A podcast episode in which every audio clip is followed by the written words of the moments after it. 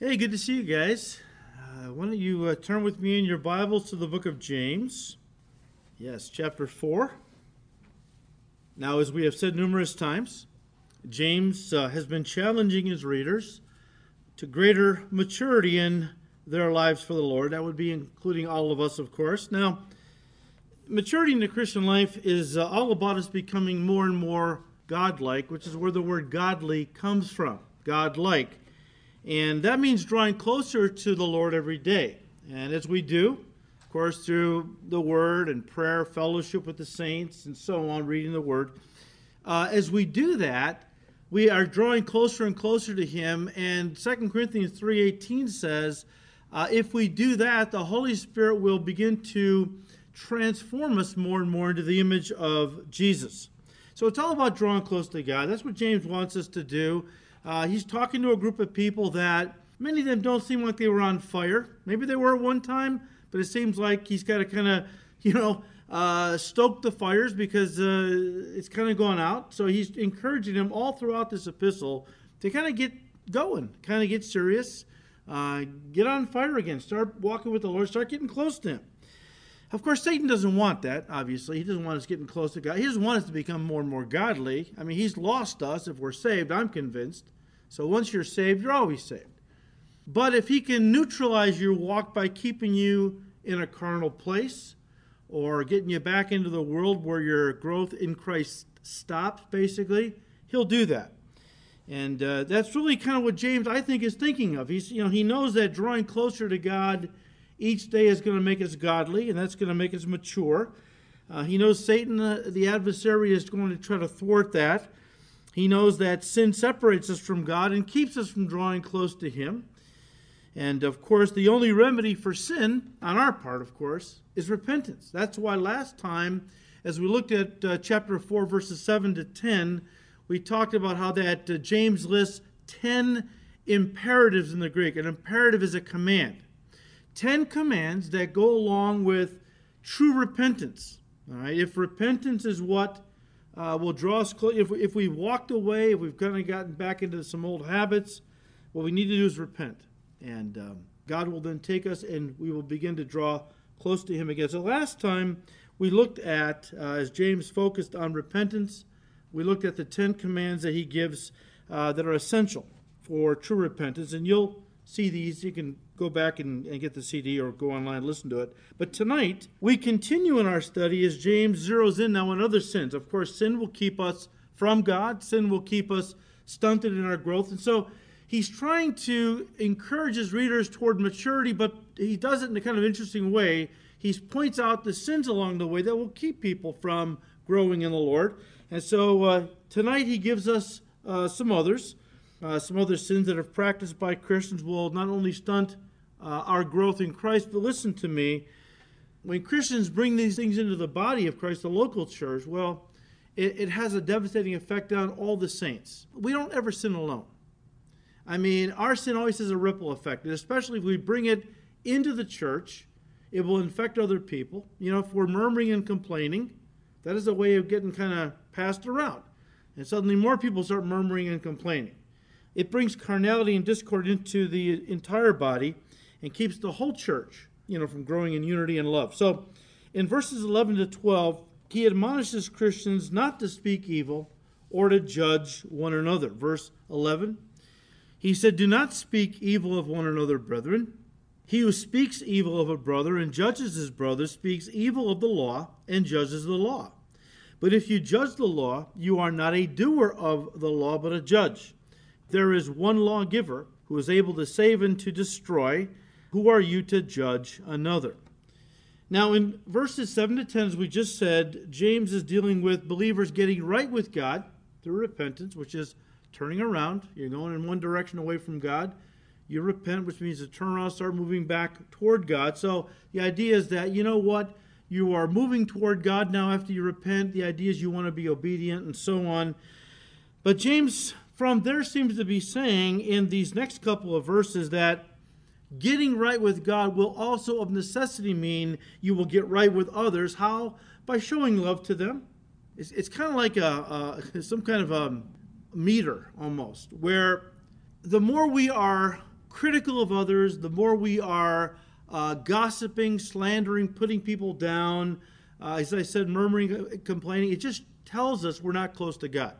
The closer we move to God, those things begin to drop off, and what is replaced is the fruit of the Spirit. And of course, love, joy, peace, long suffering, the whole list in Galatians 5 22 and 3. These are the qualities or the characteristics of, of Christians who are walking in the Spirit. And so James is saying, look, you know, he, he said earlier in chapter 4, where do wars come from? And okay, I, I'm, I'm assuming he's talking about all the conflicts that were going on in the church where he's writing to. Where do these wars come from? Where, where does all this strife come from? comes from inside your ugly heart, basically, is what he was saying. Got to get your heart right. Get right with God. It can't help but affect your heart toward others. And you'll begin to see a change in the way you love them. Look at John the Apostle put it this way in 1 John 4 7 and 8. He said, Beloved, let us love one another. For love is of God, and everyone who loves is born of God and knows God. He who does not love does not know God, for God is love. Look, if the goal of the Christian life is to become more like God and God is love, then of course the goal of the Christian life is to learn to love one another more.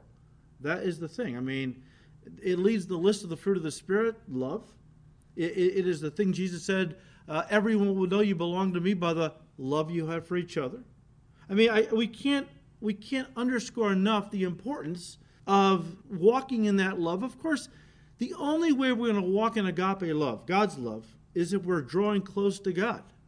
Because agape love, as we have said many times, is a love that we can't manufacture.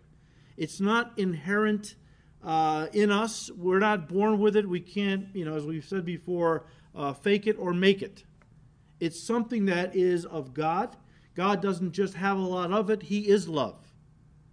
And so the idea is that we need God to pour it into us. Well, it started at salvation, Romans 5, verse 5. He has poured his spirit into us when we got saved. Now, that love is there. God's love has been poured into us. Again, Romans 5, verse 5. But it doesn't mean we have to tap into it. It doesn't mean we have to draw from it. We can still be carnal. We can still be selfish. Right? It's there. Unbelievers don't have the God's love in them, so they can't even tap into it. They have human love, but not divine love. But we don't even have to tap into it as children of God. It, it, all is a result of look, how much do I want to walk with God and, and be like God and treat others the way God would want me to treat them?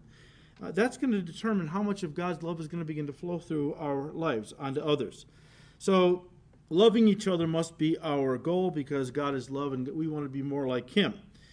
Of course, loving people, guys, starts with the way we talk about them, or in this case, what James says is uh, how we are not to talk about them. Hence James' command do not speak evil of one another, brethren. Speak evil translates an ancient Greek word katalalia, or in this case, the verb form. Author and scholar William Barclay defined that Greek word this way. He said, and I quote, katalalia is the sin of those who meet in corners and gather in little groups and pass on confidential information which destroy the good name of those who are not there to defend themselves, end quote.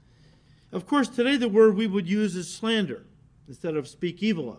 In fact, I think some of your newer translations probably use the word slander, all right? But writing in the 1828 uh, edition of his dictionary, Noah Webster declared slander as, and I quote, a false tale or report maliciously uttered and tending to injure the reputation of another by lessening him in the esteem of his fellow citizens, by exposing him to impeachment and punishment, or by impairing his means of living. End quote. All right, you get the idea.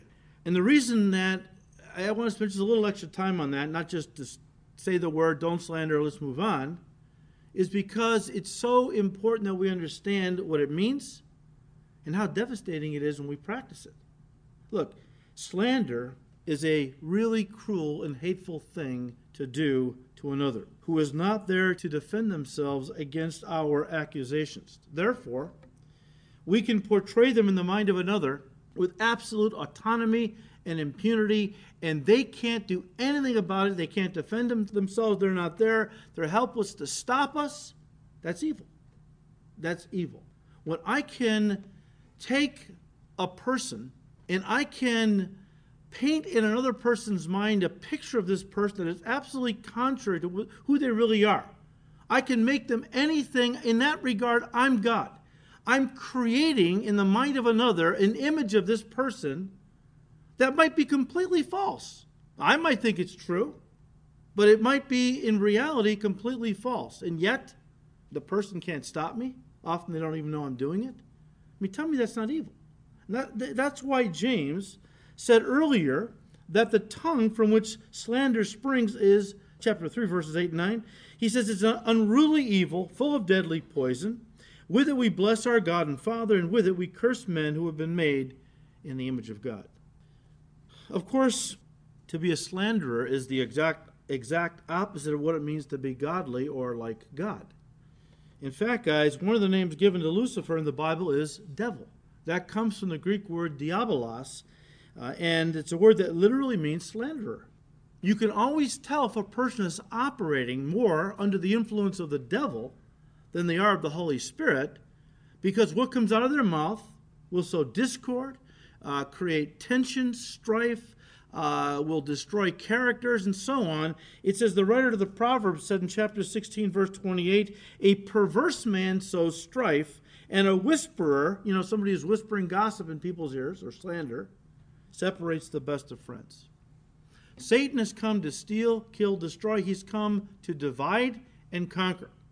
And when somebody is operating under the influence of the devil, well, they'll be the one who are dividing. They'll be the ones who are sowing the discord, uh, separating friends, dividing churches. We see it all the time. Our goal should be, Lord, I want to use my tongue, my mouth, to build up. I want to encourage. Uh, I want to, you know, the, the Bible says, you know, uh, some use their, their tongues as swords to slice and dice and cut. Others use them to promote healing. You know, a, a, kind word, uh, an encouraging word, and so on. But James says again in verse 11 Do not speak evil of one another, brethren. He who speaks evil of a brother and judges his brother, let me stop there. Notice how James connects slandering with judging. Why? They go hand in hand. They go hand in hand. The word judge, or here judges, is krino in the Greek. The word krino in the Greek. And listen, it doesn't refer to judging in the sense of an evaluation, like you would be judging an athletic competition. All right, you're a judge uh, judging, uh, you know, some kind of gymnastics competition or uh, or you know, ice skating uh, thing. It's not that kind of word. Okay, the word krino doesn't refer to evaluation, but to condemnation judging them to hell. Now, look, not literally. None of us have the authority to send anyone to hell. But the idea is pronouncing people, pronouncing a person or people defiled and irredeemable, those that were only created to fuel the fires of hell, all right? Those people that God couldn't possibly love, doesn't care about, uh, will never see heaven because they're so defiled, no hope for. You say, well, who thinks that way? The scribes and Pharisees were two groups. The scribes and the Pharisees taught that Gentiles, in particular, were only created by God to fuel the fires of hell. They were basically, well, I wouldn't say irredeemable because there were Gentiles who did proselyte, uh, become proselytes of Judaism. They converted to Judaism. Of course, in the Jewish mind, they might have been now become covenant people of God, but they were always second class citizens behind the Jews because we're God's chosen people. Okay, these folks, Johnny come lately, so okay, we'll let them in. Uh, they can hang out in the porch, but we inhabit the house. Okay, we're the true children of God, that kind of thing. Uh, so, all kind of almost irredeemable. All right, in the eyes of the scribes and Pharisees. But, but these were the guys who, in fact, it, it was so bad that the only group they really thought were good were themselves and those who were the other their buddies, other scribes and Pharisees. The Pharisees were the ones who would walk down the streets of a town with their robes pulled tight to their bodies, lest the breeze take the flap of their robe and it would flap up against some un, Gentile or unbeliever, and they would be defiled. Okay, you're not going to have a real powerful ministry reaching people with that kind of an attitude. All right? So, you know, and we have modern day scribes and Pharisees. People that think that their particular church is the only right one in the whole world. Everybody else, you know, they're we're the the true people of God, and so on. And so you see a lot of this in the church. Um, it's sad. It's a mark of carnality and pride. And the idea is we are not to judge people uh, in this way. We are not to basically pronounce them worthy of hell or hell-bound. Um, irre- all other believers are hell-bound. We know that. But nobody is beyond the grace of God. We also know that as evangelicals. To say, well, you know, your group of people, you, you guys can never get to heaven. That, that's the problem with a lot of churches. It's only us, okay? Now, guys, I want to say something here so you don't misunderstand. James is not, listen, he is not talking about correcting or even rebuking a Christian who is living in sin or has gotten involved in sin.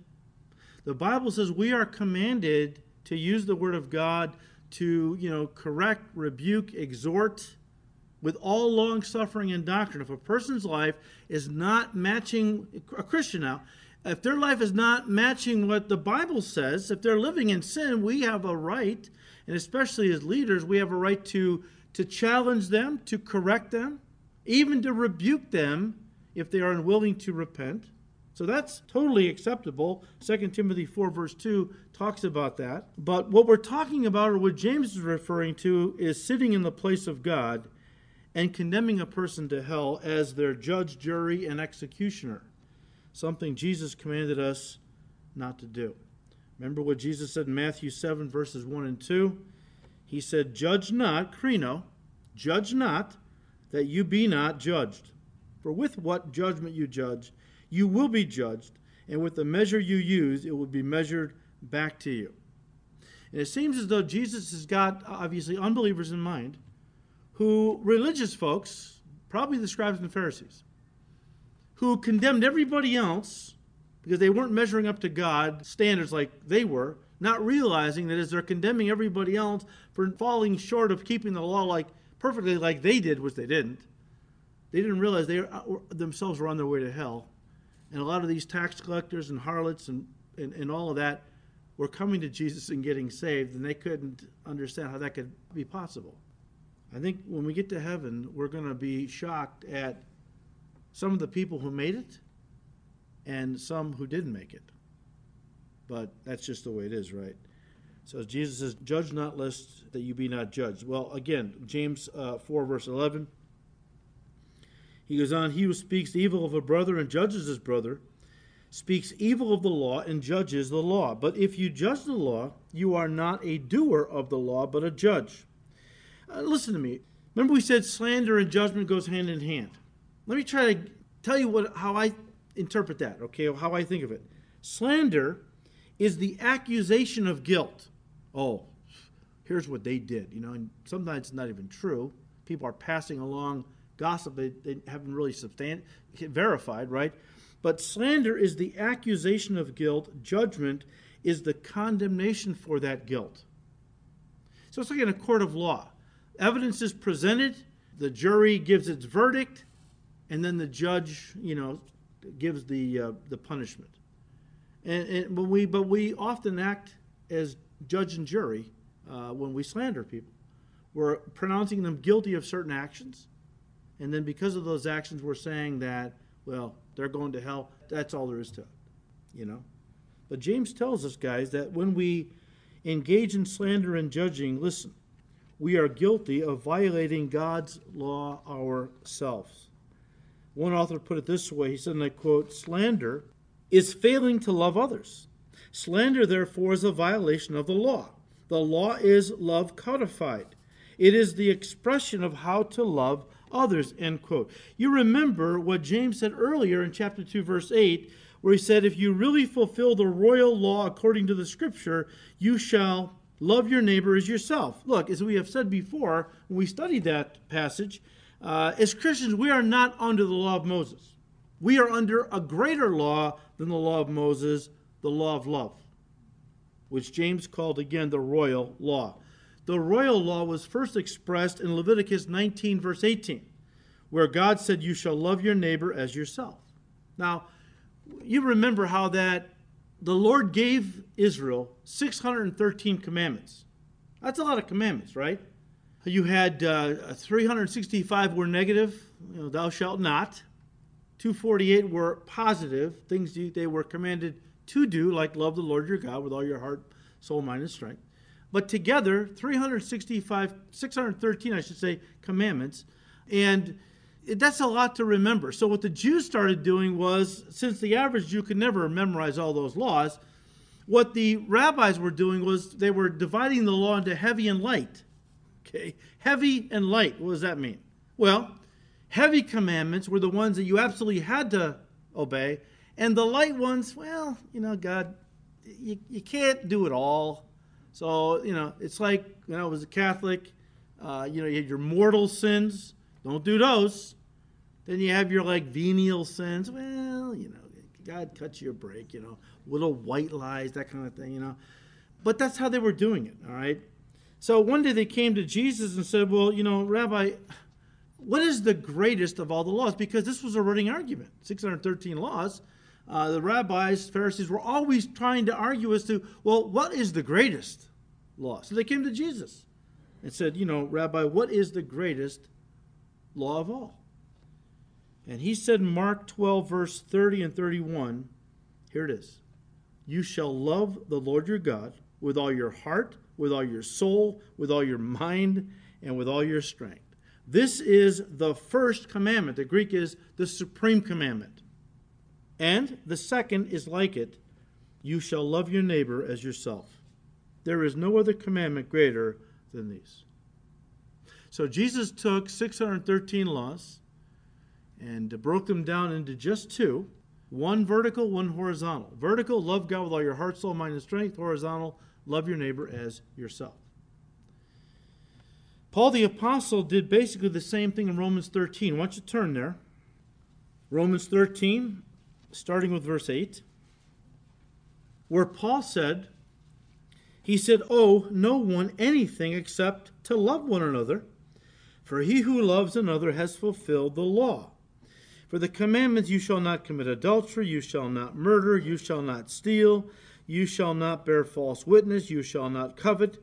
And if there is any other commandment, are all summed up in this saying, namely, you shall love your neighbor as yourself. Love does no harm to a neighbor, therefore, love is the fulfillment of the law. Look, the royal law forbids me from mistreating or taking advantage of another because I am to love them as I love myself. All right? And to treat them as I would want them to treat me. In fact, Jesus talked about this in a slightly different way under a slightly different title. He, we call it the Golden Rule, out of Matthew 7, verse 12, uh, when he said, You know, um, if you treat others the way you would have them treat you, that's all you need. That's all you need. Okay? Such a simple idea, but so powerful. If we as Christians would start treating each other really the way we would want each other to treat us, most of the problems in the church would evaporate overnight. It, it would be amazing to see it. But James is saying some things that seem hard at first. Let me see if I can't work through it with you, and we'll try to clear up any confusion. But again, verse 11, he says, no, Don't speak evil of one another, brethren. He who speaks evil of a brother and judges his brother speaks evil of the law and judges the law. But if you judge the law, you are not a doer of the law, but a judge. Now listen. This is important, okay? James is saying that when we condemn another with our words, we have taken the place of God as judge over their life.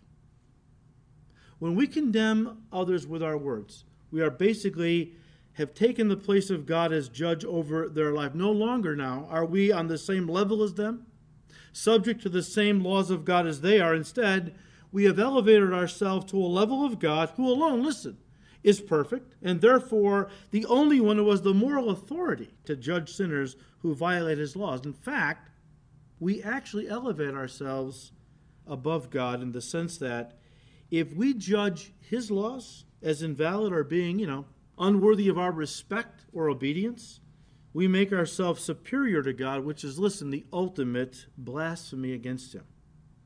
We don't think of it this way.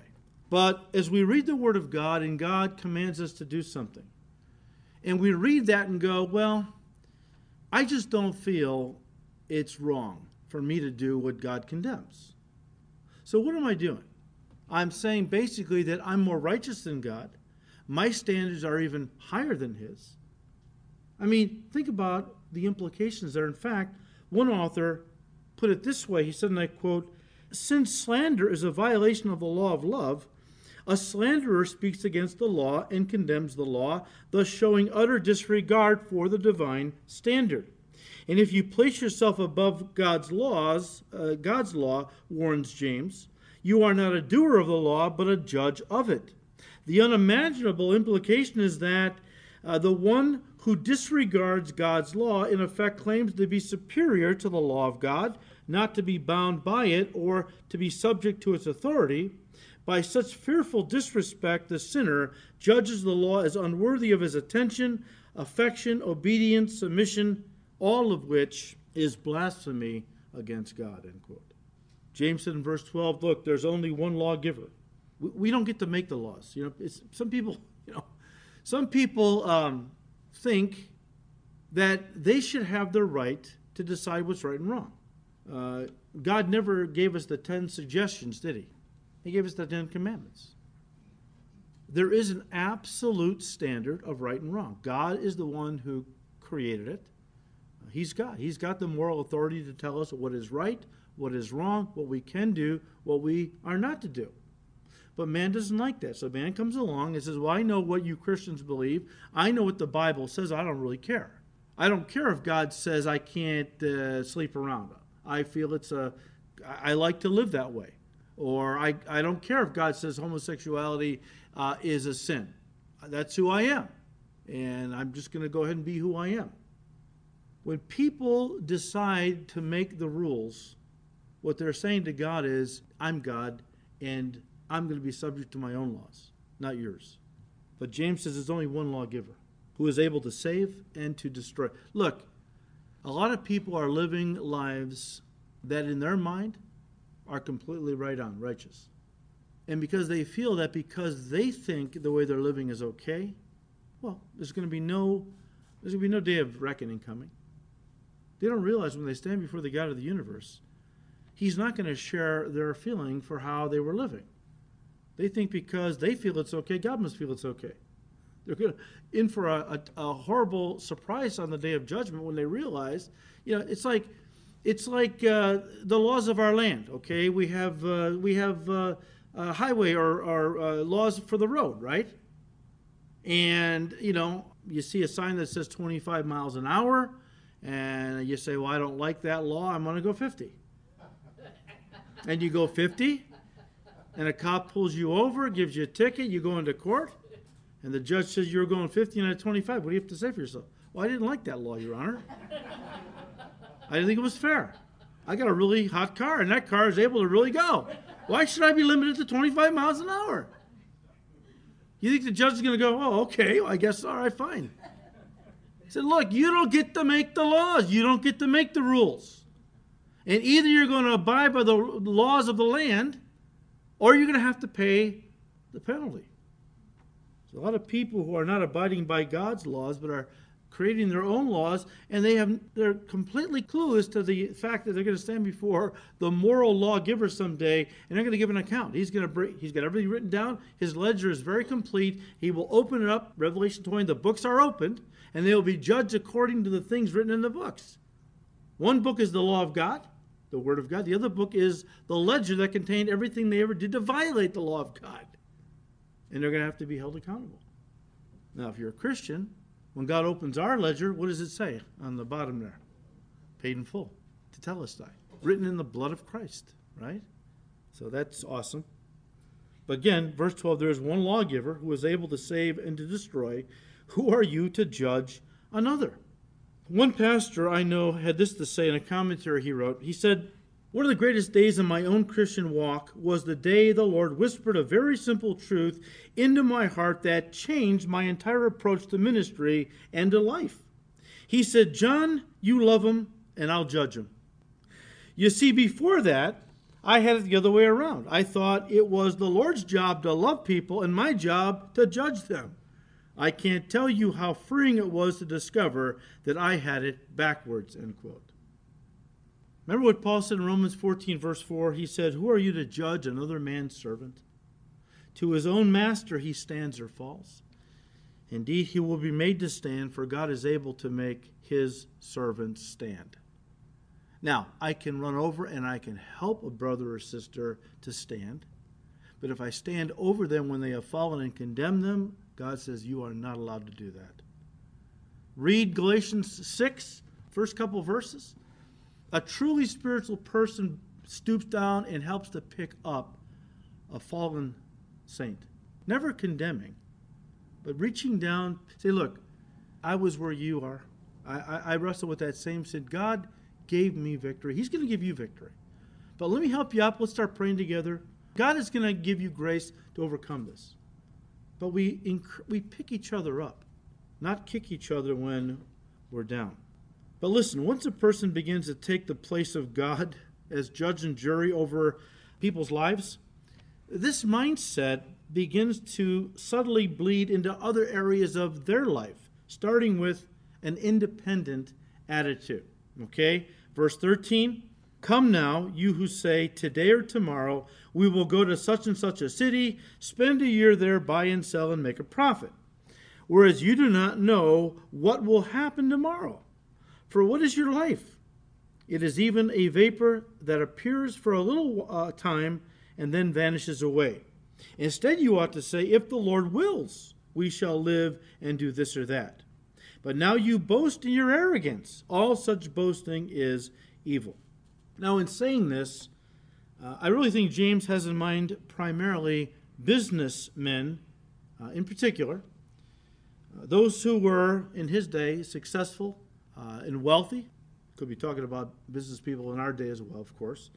Uh, you have to understand something, okay? Now, he's talking primarily to Jews, but his, his comments, of course, transcend uh, Jewish culture and apply to all of us. Okay, so the Epistle of James applies to all believers, challenging us to a deeper walk and so on and so forth. But when he starts getting down on the wealthy here, okay, you have to understand understand something. The Jewish mindset. The Jews looked at wealth as a blessing from God upon a righteous life.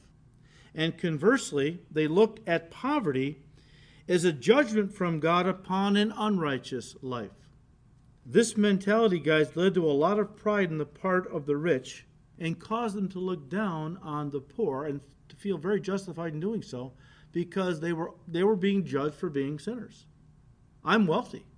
I mean, that, that's God's stamp of approval on my life. I must be a pretty good person because look at God only blesses with money the righteous. Look at how much money I have. Okay, I must be a really righteous guy. Whereas this guy, begging for his food for today, obviously God has got his hand of judgment upon that person's life. And so that was the mentality. And I think James has really got that in mind because in verses verse 13 of chapter 4 running through verse 6 of chapter 5, he has some pretty harsh words for the rich because their thinking was wrong. Their reasoning was faulty. He labels them as proud, arrogant, judgmental people who believe their wealth, again, God's approval, gave them the right to judge and oppress the poor, again, those that God had judged with poverty.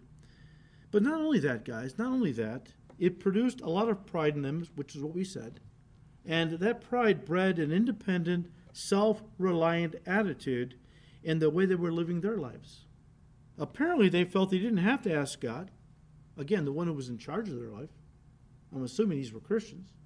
Apparently, they felt they didn't have to ask God where He wanted them to go and what He wanted them to do each day, even though Jesus Himself never planned His day without first consulting His Heavenly Father Mark 1, verse 35, it was his habit every morning to get up before the sun rose to spend time in his Father's presence. If you study that passage in Mark's Gospel, chapter 1, after he did that, and his disciples at one point got up and started looking for him, and, uh, you know, Lord, you know, we were looking for you. He says, I know, come on, We have to we have to leave this town where revival was happening or God was moving, and it was like more of a big like a big city town, and we have to go down the road to the smaller rural communities.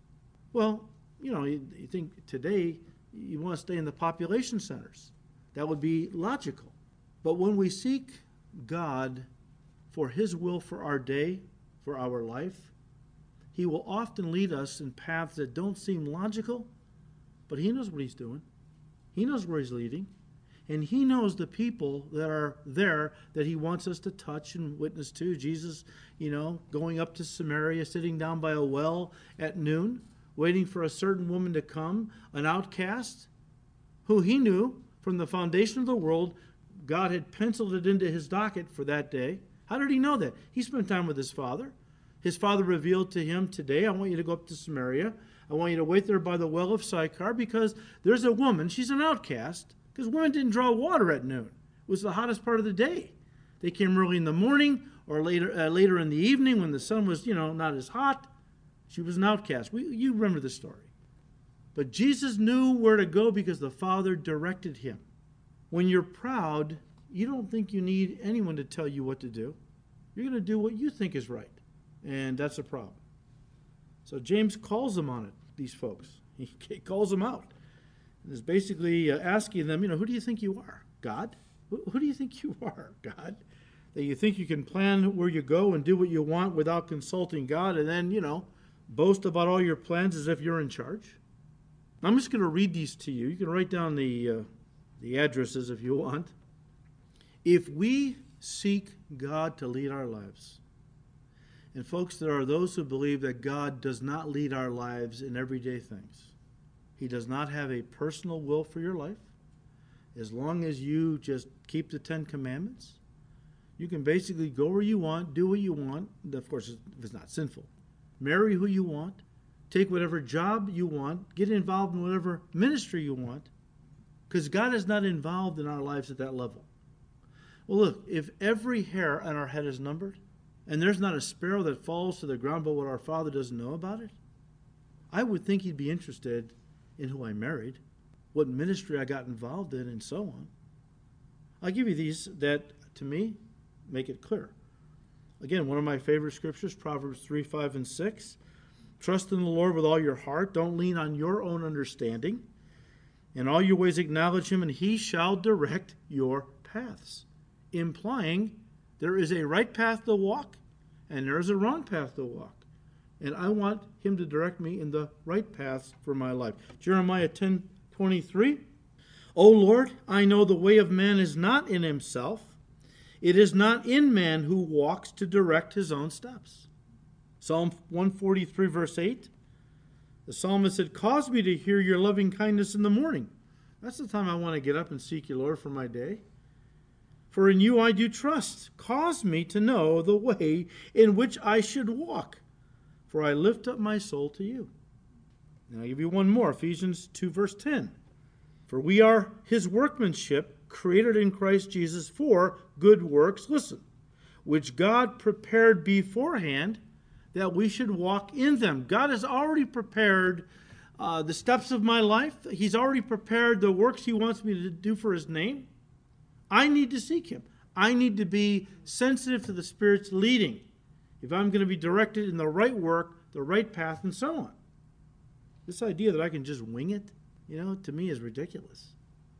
Now, look, verse 14 is really important, guys, for all people, but especially for those who are busy laying up for themselves treasures on the earth, you know, and planning for their financial future, maybe their retirement, but uh, who have laid nothing up in heaven for eternity. And we talked about this a couple weeks ago on Sunday morning out of Luke 12 where Jesus gave that parable of the rich of the man whose field he had a bumper crop. It was a good harvest. And he said to himself, What am I going to do? My barns are not big enough to hold everything, all my crops. I know what I'll do. I'll tear down my barns, build bigger ones, and I'll put all my stuff in there, and I'll have many goods laid up for many years, and then I can kick back, eat, drink, be merry. I'll, I'll just I'll retire. And God said to this man, You fool, for tonight your soul is going to be required of you. Tonight, your life on earth is done. And then, who is going to benefit from all the things you work so hard on this earth to acquire. And Jesus says, So it is with every man or woman that lays up for themselves treasures on earth but is not rich toward God. What are they? A fool. A fool. There's a parable that Jesus gave in Luke 16 that has given some Christians fits in trying to understand just what the Lord is teaching through it. Uh, since it dovetails with the subject we're talking about, let's look at it. I won't actually read uh, all of it. Luke 16. We'll just look at the first nine verses. You can read the rest of it on your own. But the first nine verses are really what, what is the confusing part for a lot of people. I have to tell you, when I first read this, when I was a new Christian, I'm like, oh my God, I have no idea what the Lord's talking about. I can't figure this, this parable out. Let's look at it. Where Jesus said to his disciples, There was a certain rich man who had a steward. Now, a steward was a manager, a household man. Rich people had managers that would manage their estates, their affairs. They would take care of uh, seeing that the, uh, the slaves had uh, food and, and, and whatever they needed. They would make sure supplies were purchased uh, for the running of the, of the household. These are wealthy people. They had a lot of servants and uh, you know good sized uh, land holding and so on. All right, so it was very common for them to have these stewards or these uh, household managers. Well, here was a guy who worked for a rich guy, and an accusation was brought to his boss about this steward that he this man was wasting his master's goods. He was sloughing off. He was uh, you know not being prudent, not being wise in how he was spending the master's money and purchasing supplies and things. So he, the master, called him in and said to him, What is this I hear about you? Give an account uh, of your stewardship, for you can no longer be steward. So bring the books up to date. You're, you're out. Okay. Verse 3 Then the steward said within himself, What shall I do? For my master is taking the stewardship away from me. I cannot dig. I'm ashamed to beg. I can't dig ditches. I'm not strong enough for that. I'm ashamed to beg. I have resolved what to do that when I am put out of the stewardship, they may receive me into their houses. Verse 5 So he called every one of his master's debtors to him. And said to the first, How much do you owe my master? And he said, A hundred measures of oil. He said to him, Take your bill and sit down quickly and write fifty. Then he said to another, And how much do you owe? He said, A hundred measures of wheat. He said to him, Take your bill and write eighty. This is the part that threw me right out the window. So the master commended the unjust steward because he had dealt shrewdly. And I'm thinking, as a young, brand new Christian, what?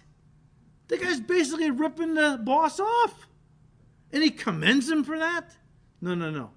He didn't commend him for his dishonesty, he commended him for his shrewdness. He said, verse 8, For the sons of this world are more shrewd in their generation than the sons of light.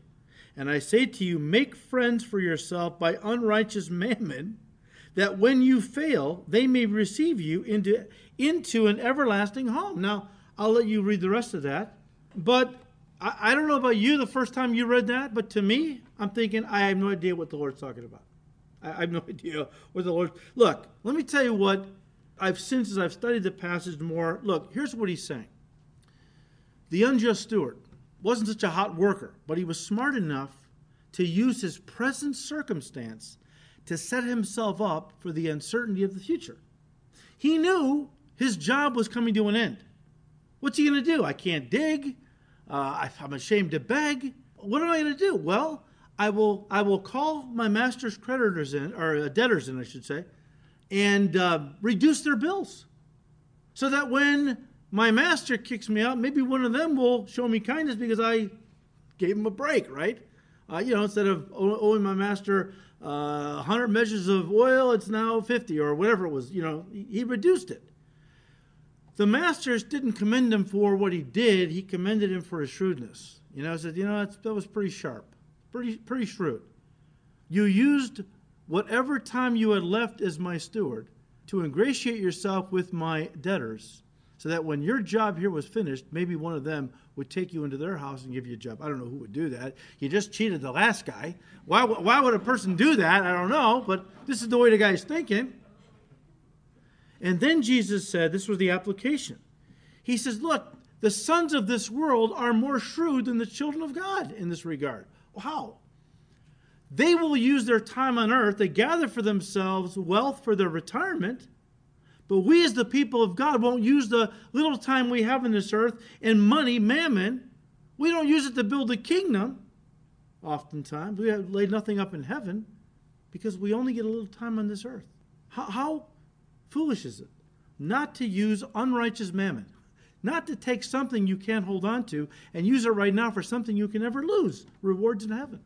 That's smart, right? That's shrewd. But we don't often act that way, you know? And that's why Jesus said, you know, basically, he, was, he said, use your money now, which he called unrighteous mammon. You know, money is neutral, really. But so often it's looked upon as something dirty. A lot of people, you know, eh, it's not really the, the money that's the root of all evil. It's what? The love of money. Okay? Money can be used for great good for the kingdom of God but for too many people, just destroys them with greed and so on. But Jesus is encouraging us to use our money right now for eternal purposes the saving of souls. The saving of souls. He says, make basically, I'll paraphrase, make friends, converts, for yourself with your money, so that when you die, they will be waiting to greet you and rejoice with you in heaven. My pastor years ago, in um, teaching this passage, he said, Can you imagine the day that you die and you go up to heaven and somebody says, Are you so and so? Well, yeah, on the earth that was my name. Well, you know, when I got up here, I checked the board and I found out it was your gift to that missionary that allowed him to come to my village and preach the gospel. I got saved because of you. I just want to thank you. I mean, we can't, we're not going to live forever in this earth but we can send all of our treasures on up ahead. And most and the idea is using our money to save souls. That when we when we die, they will receive you into everlasting habitations together. Who? All the people that benefited, all the converts that were won when we took our money on this earth and gave it to missions or to our church to see people saved, the gospel spread. That is wise. What did God said to the prophet Daniel? He who wins souls is what? Wise and will shine like the stars of heaven forever. That's wise. Of course, none of this is going to become a reality in a Christian's life as long as they live their life as if they are in control of their time on the earth. As James admonishes, again, he admonishes these folks in verse 14. I'll read it to you out of the Amplified Bible. It says, uh, Yet you do not know the least thing about what may happen tomorrow what is, what is the nature of your life? Uh, you are really but a wisp of vapor, a puff of smoke, a mist, that is visible for a little while and then disappears into thin air.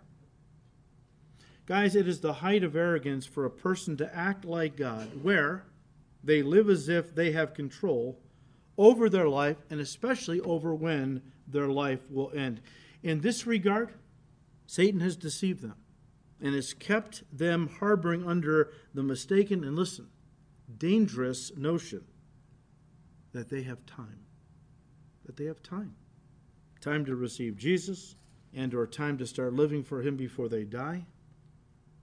Turn to Matthew 24.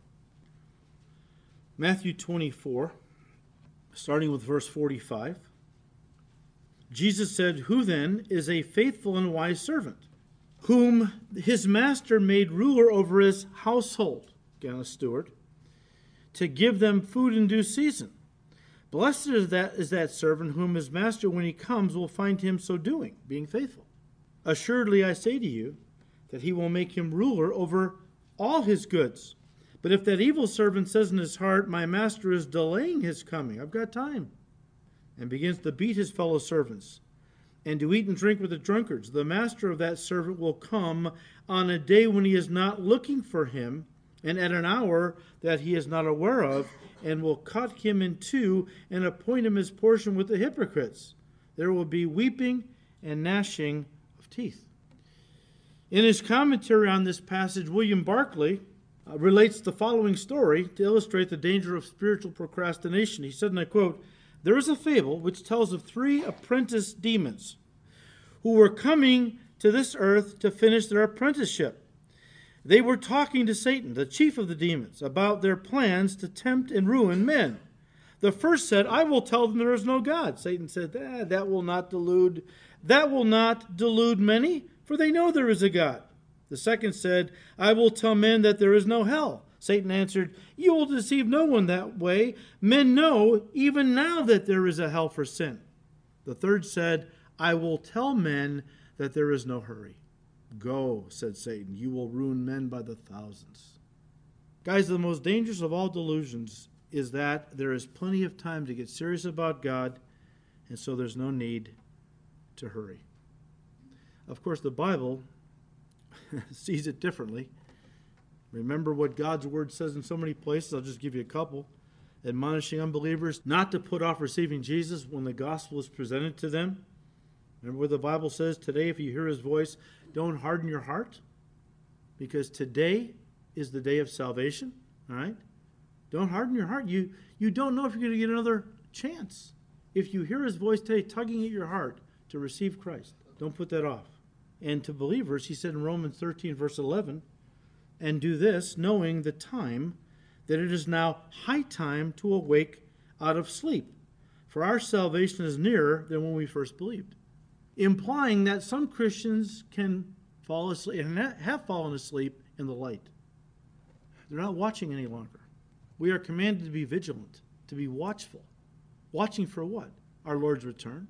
Well, how do we know when He's coming? Because He's given us prophecy after prophecy to tell us what will be going on just before He comes. But a lot of churches aren't teaching prophecy. A lot of churches feel it uh, makes people uncomfortable. The young generation, they don't want to hear prophecy. We've got Calvary pastors who are no longer teaching prophecy because they want to draw the young people in and they believe that young people don't want to hear about that kind of stuff. It's doom and gloom.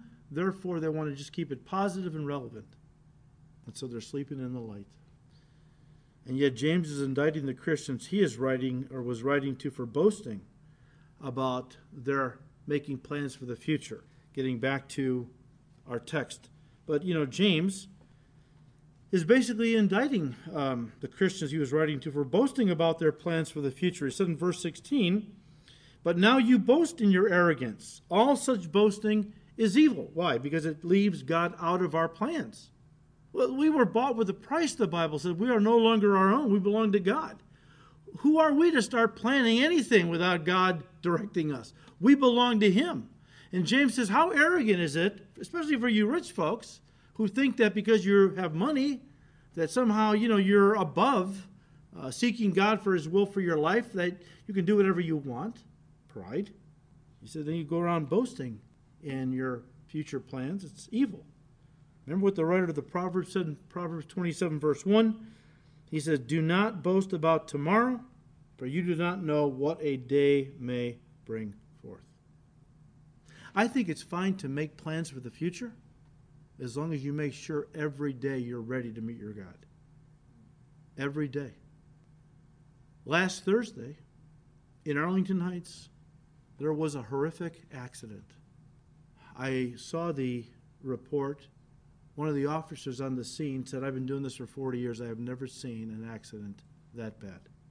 A father, mother, and their 20 year old daughter were on their way to a soccer game when suddenly a young guy going 100 miles an hour T boned them. All four of them were killed instantly. Now, he knew he was going 100 miles an hour, but I'm convinced his family never saw this guy coming. What would it be like to be one minute driving to a soccer game, the next minute you open your eyes, you're in eternity? Now, if you're a Christian, that won't be bad. But I'm thinking about what if you're not a Christian. You know, I'm a firm believer that we are to plan. Paul the Apostle planned. He said, Look, if I get some time, I want to come to see you folks in Spain, and then I want to go over here. If God wills. If God wills. We belong to Him. I can't just make plans and say, Well, I'm going to do this and that. If God allows me to, or if He wills I do it, I will. But we don't know when our life on earth will be over. Therefore, live, live every day as if this could be your last day by making sure you're right with the people you love, and especially that you're right with God. We'll end with verse 17. James says, Therefore, to him who knows to do good and does not do it, to him it is sin. James finishes the chapter by telling his readers that, look, it's one thing to make plans in life not knowing what the will of God is, it's another thing altogether to know God's will and to purposely disobey his will by your plans.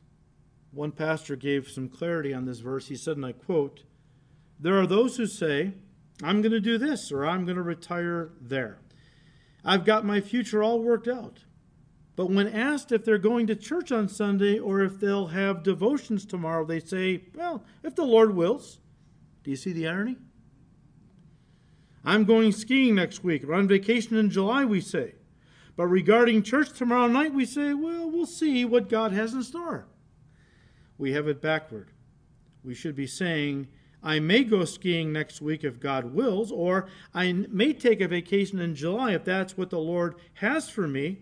But as for going to church on Sunday, I'll be there absolutely. That's why James says, if you know what's right, but hide behind the excuse of waiting for God's leading before doing it, it is a sin, end quote. Warren Wiersbe said, and I quote, These people know the will of God but choose to disobey it. This attitude expresses even more pride than does the first for the person who says to God, I know what you want me to do, but I prefer not to do it. I really know more about this than you do, Lord. Peter said, For it had been better for them not to have known the way of righteousness than, after they have known it, to turn from the holy commandment delivered unto them. End quote. Look, guys, and we're done. James is telling us in this last verse, or at least he's implying something, that those who know the will of God and don't do it are going to be punished more severely than those who didn't know God's will and didn't do it. And I'll give you one last scripture, Luke 12. You can turn there. Luke 12. You know, James basically earlier said, Look, you're making all these plans, but you have never asked God. You, you don't know what God's will is. That's bad. It's even worse, though, to know God's will and not do it by making other plans. That's even worse. Luke 12, starting with verse 47, Jesus said, And that servant who knew his master's will and did not prepare himself or do according to his will shall be beaten with many stripes. But he who did not know, yet committed things deserving of stripes, shall be beaten with few. For everyone to whom much is given from him, much will be required, and to whom much has been committed of him, they will ask the more. In other words, with knowledge comes responsibility. There are people who have lived all their life in church.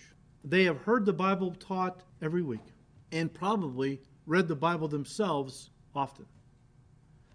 Yet they have never given their heart to Christ. They have never been born again. They have religion, they don't have a relationship. You say, how is that possible? Believe me, it's more possible than you ever realize. There are so many religious people who love God their, in their own way and who go to church and maybe light the candles, pray the rosary, you know, keep the holy days. And they're not just Roman Catholics, okay? There are a lot of people who grew up in Protestant churches that have been marinated in doctrine, creeds, and so on. But in their mind, because they have grown up in church and they were water baptized and they have memorized a few creeds, that's all they need. And when they read the Bible and God says, don't cheat your neighbor, don't, you know, take people to court for any old reason, yet they do that and they they sue everybody in town and they make a lot of money and so on. It just says to me they don't really know the Lord. But when they stand before him, they're going to be punished more severely in hell than the person who didn't really know all that God had said. No doubt God gave them an opportunity. They heard the gospel. But if they hear the gospel and reject it and go on living the way they were living, well, they didn't know everything God had said. They knew how to get saved. They rejected Christ. But their punishment in hell is going to be a lot less severe than the person who came to church every week, read the Bible, knew what God had said, but disobeyed it. With knowledge comes responsibility, is the idea. And that's kind of what James is saying. Look, if you want to be godly, you want to be mature, okay, then don't pick and choose what you're going to do from God's word. Uh, seek to obey every word that proceeds from the mouth of God. This is how we grow. This is how we become more and more like Christ, more godly, more mature. You can always tell a Christian who is a hearer of the word but not a doer, they're never going to grow strong in Christ. I'm not saying they're not saved if they're really a Christian, but they'll never grow into maturity. They're going to live in the spiritual wilderness. They're going to die in the spiritual wilderness. They'll never come into the promised land, the life of the Spirit. And I don't know about you, that's what I want for my life. I don't want to miss out on anything God wants to give or do in my life. And James is just basically challenging us with that idea, okay? Uh, God willing, God willing, we will continue next week and um, probably finish, although I cannot guarantee that. We'll see. There are a few things that we need to talk about in chapter 5 that are kind of controversial. So we'll look at that probably next time, okay? Father, we thank you for your word. Your word is truth. And we seek, Lord, by your Spirit to understand everything you have said, and by your grace and strength to apply it into our lives and do everything you have said. And Lord, we just thank you. Give us grace, Lord, because we're all guilty at times of picking and choosing from your word the things we're going to do and things that we don't want to do. Lord, please work in us that we want to do everything you've said, that we might draw close to you in every area, and uh, so on. So, Lord, thank you. We ask you to continue to bless these studies in your word. We ask it in Jesus' name. Amen.